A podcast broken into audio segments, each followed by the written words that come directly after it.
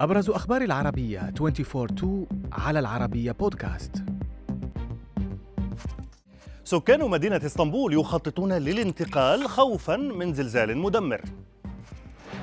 ابن هاري وميغان يحصلان على لقب أمير وأميرة رغم كل الخلافات. وحمامة مجهزة بكاميرا ورقاقة إلكترونية تثير حيرة الشرطة الهندية. بعد ورود تقارير تتحدث عن زلزال مدمر محتمل في مدينة إسطنبول بقوة سبع درجات قرر عدد من سكان إسطنبول الانتقال إلى ولايات مجاورة.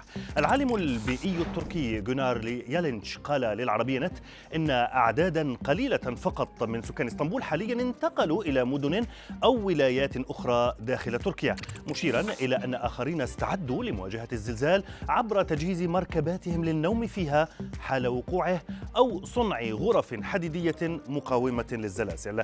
وأضاف يالينش أن كل هؤلاء أعدادهم ضئيلة مقارنة بملايين السكان في المدينة التي تعد ثاني أكبر المدن التركية.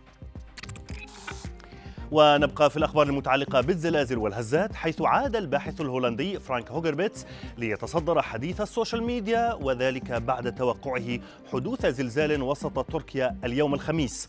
المركز الأوروبي المتوسطي لرصد الزلازل أعلن أن هزة أرضية بقوة 3.7 درجات على مقياس ريختر ضربت بالفعل وسط تركيا على عمق خمسة كيلومترات وذلك بعد ساعات قليلة من توقع الباحث الهولندي.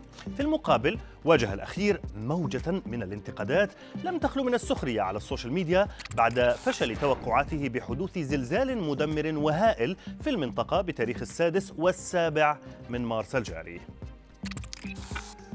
رغم كل الخلافات الحاصلة مع العائلة الملكية تم تسمية آرشي ابن الأمير هاري وزوجته ميغان ماركل وكذلك ابنتهما ليليبيت كأميرة وأمير على الموقع الإلكتروني لقصر باكنغهام شبكة سي إن إن الأمريكية أفادت بأنه تم إدراج الأمير آرشي دوق ساسكس وشقيقته ليليبيت دوقة ساسكس في المرتبة السادسة والسابعة على التوالي تحت خط خلافة العرش البريطاني على الموقع.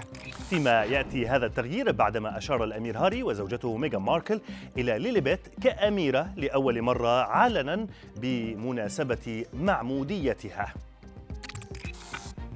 أفاد تقرير استخباراتي أمريكي بأن منشأ فيروس كورونا لا يزال مجهولا مشيرا إلى عدم وجود توافق بالآراء بشأن أصوله. وكالة بلومبرج نقلت عن تقرير لمكتب مدير الاستخبارات الوطنية قدم إلى لجنة الاستخبارات في مجلس الشيوخ قوله إن كل الوكالات تقدر أن فرضيتين فقط معقولتين لأصل منشأ كورونا إما التواصل مع حيوان مصاب أو حادث تسرب مختبري.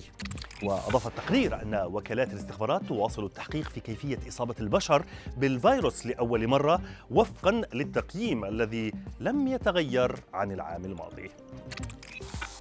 وفي خبرنا الأخير تناقلت وسائل إعلام هندية خبرا وصف بالغريب يفيد بعثور صيادين على حمامة جاسوسة على متن سفينتهم الراسية قرب ساحل كونارك بولاية أوديشا.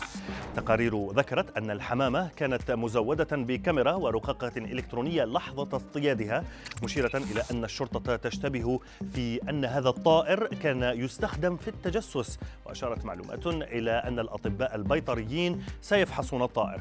وسيقوم مختبر الطب الشرعي كذلك بفحص الأجهزة المتصلة بساق الحمامة في محاولة للكشف عن مصدرها.